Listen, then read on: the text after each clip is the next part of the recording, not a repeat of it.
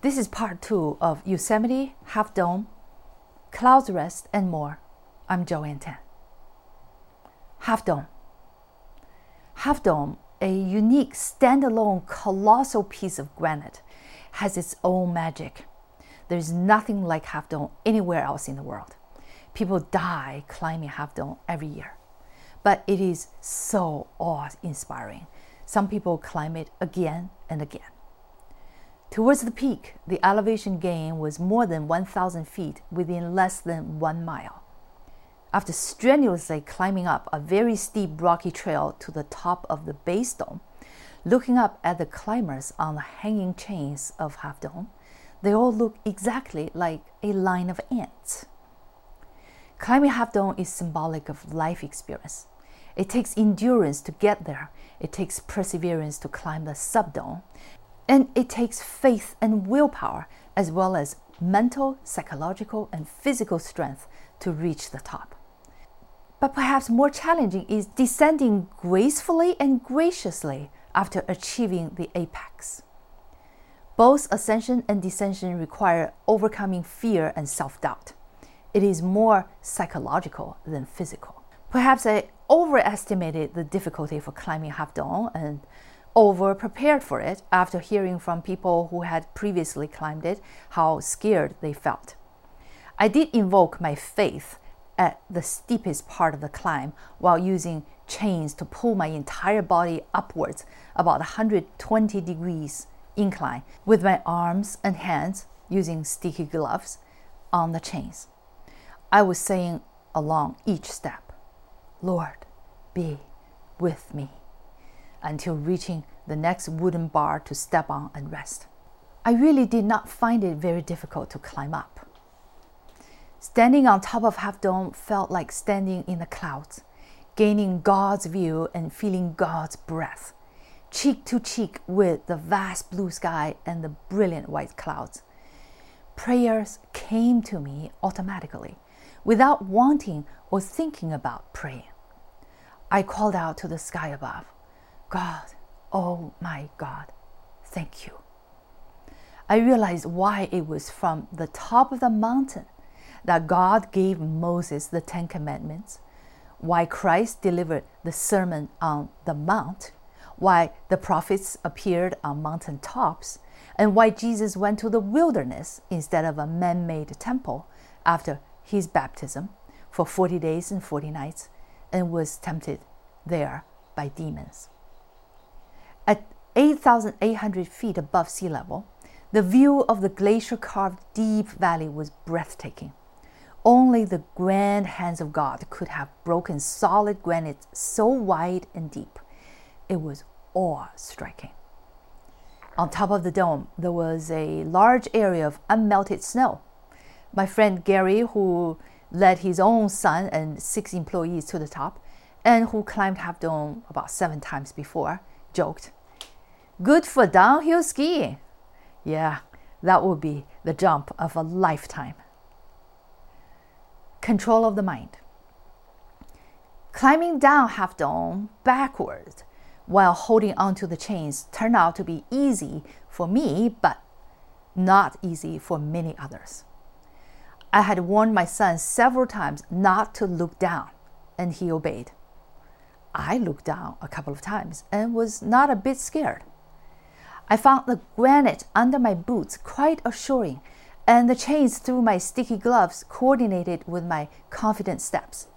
I had to warn myself not to descend too fast, but to take my time and make sure each step is solidly grounded before taking the next step downwards. I waited for my son above me, kept telling him, You're doing great! You're doing great, Daly! Below me, there was a family of mom, dad, and two young teenage children. I could hear the middle aged dad and husband saying to his kids and wife, Yes, keep your feet on the board. Rest if you need to. Mom is doing okay? And she answered, Yes. She kept asking his wife and kids over and over again, and the wife kept answering, Yes, I'm okay. He was trying to make them feel less afraid and more protected until they all safely reached the bottom of the chains. Hearing his loving voice was assuring to all of us on the chains. even though we were not his intended audience. What a great husband, father, and all around American guy. The daredevil rock climbers. While I was on the chains waiting for my son, to my big surprise, a few young men were descending the steep rock without even using the chains. Looking closely, I found them to be rock climbers. They had been climbing the face of Half Dome since morning in a bare knuckle fashion, with only their ropes, many carabiners or hooks, and other rock climber gear. After reaching the top, they were descending now at about 4 p.m., briskly walking down the steep granite with the agility of a mountain goat.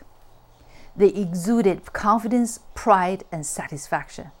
I could not even imagine how challenging it would be for them to rock climb the face of Half Dome. All of these young men were short, lean, muscular, and tanned. Their BMI must be around 18 without any trace of extra weight. One of them allowed me to take a photo of him. I felt completely fine letting go of my grip on the chains, taking out my cell phone from my fanny pack around my waist, taking a few snapshots, and putting my phone back with only my feet on the wooden board across the bottom of the chains on a huge slab of granite about a 100 degree vertical. My son was hanging onto the chains for dear life, holding both chains with both hands with gloves and both arms and his upper body stretched out over the chains. His body language told me that he was scared. He later recalled that he was feeling gravity pulling him down.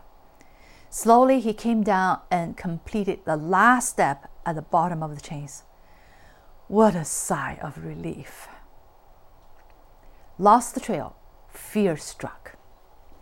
It was late in the afternoon. We took our time on top of the subdome and lingered a little too long.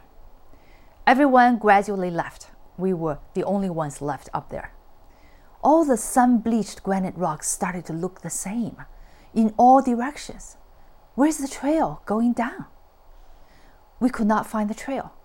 For a while, we both felt the fear of being stuck halfway on Half Dome and there was nobody around. No one could hear us. The night there would be so cold that it would be unsurvivable without bringing our below zero degree sleeping bags. Thanks to my previous training, I remembered that when lost, the first thing to do is to sit down and relax, have something to eat or drink, then start to think and do not let panic hijack thinking about and recalling solutions. So I said to Daly, let's sit down and relax. I then quoted FDR. The only thing to fear is fear itself. He snorted. My eyes were searching for anything that would look different from all the other rocks that would mark the trail down. Among the randomly scattered slabs of weathered granite rocks, there seemed to be a patterned layout at the front right, about 70 feet away. I said to Daly, That looks man made. Let's check it out. Indeed, it was a man made path leading downward. We found the trail. Descending the vertically steep, rocky steps of the subdome, with only granite rocks on one side to hold on to, was not a cakewalk. There was no margin for error. Miss or stumble even one step, you can lose balance and fall to your death. I led my son with my example of extreme caution and kept telling him slow and steady, one step at a time. Lean inside onto the rocks, slow and steady. Watch out here, don't slip. At the bottom, after completing the last step, we threw our arms in the air and screamed, We did it! We did it! We hugged and hugged. I said it to my son, Daly, you did it! If you can climb Half Dome, you can do anything you put your mind to. That night, I had some strange and scary dreams. Even though consciously I did not feel fear when climbing up and down Half Dome, my subconscious was feeling and processing certain fear only revealed in my dreams. Why people climb Half Dome again and again? I can understand why some people go to climb Half Dome again and again. There is hardly a better way to deal with one's own fears, self doubts, and demons. The feeling of cheating or beating death with one's own efforts empowers and uplifts one's spirit. There are also thrill seekers, of course. Two friends of mine filled my four person wilderness permit by day hiking Half Dome and returning home the same day.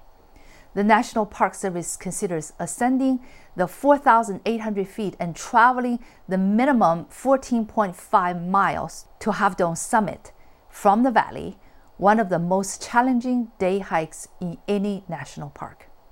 Both of them have climbed Half Dome before, one of them multiple times. For 15 years, I was trying to climb Half Dome.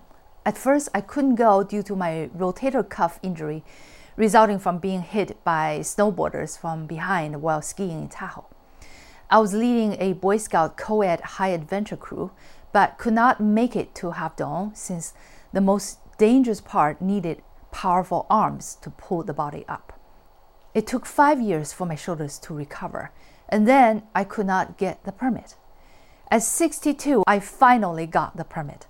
For half a year before this trip, I was training weekly to climb mountains and lifting weights to make my dream come true. I can do it again and again if I want to. But there are more unexplored places for me to go with finite time and physical capacity remaining. Half Dome for me once is enough. On the way back to the campsite, I pray to God for good weather the next day when we would hike up Clouds Rest. Please, God, please hold the rain and let us see Clouds Rest. Little did I know how close we were to being struck by lightning on top of Clouds Rest the next day. Stay tuned for part three coming up. You can read the written blog on my website, 10plusbrand.com blog. Thank you.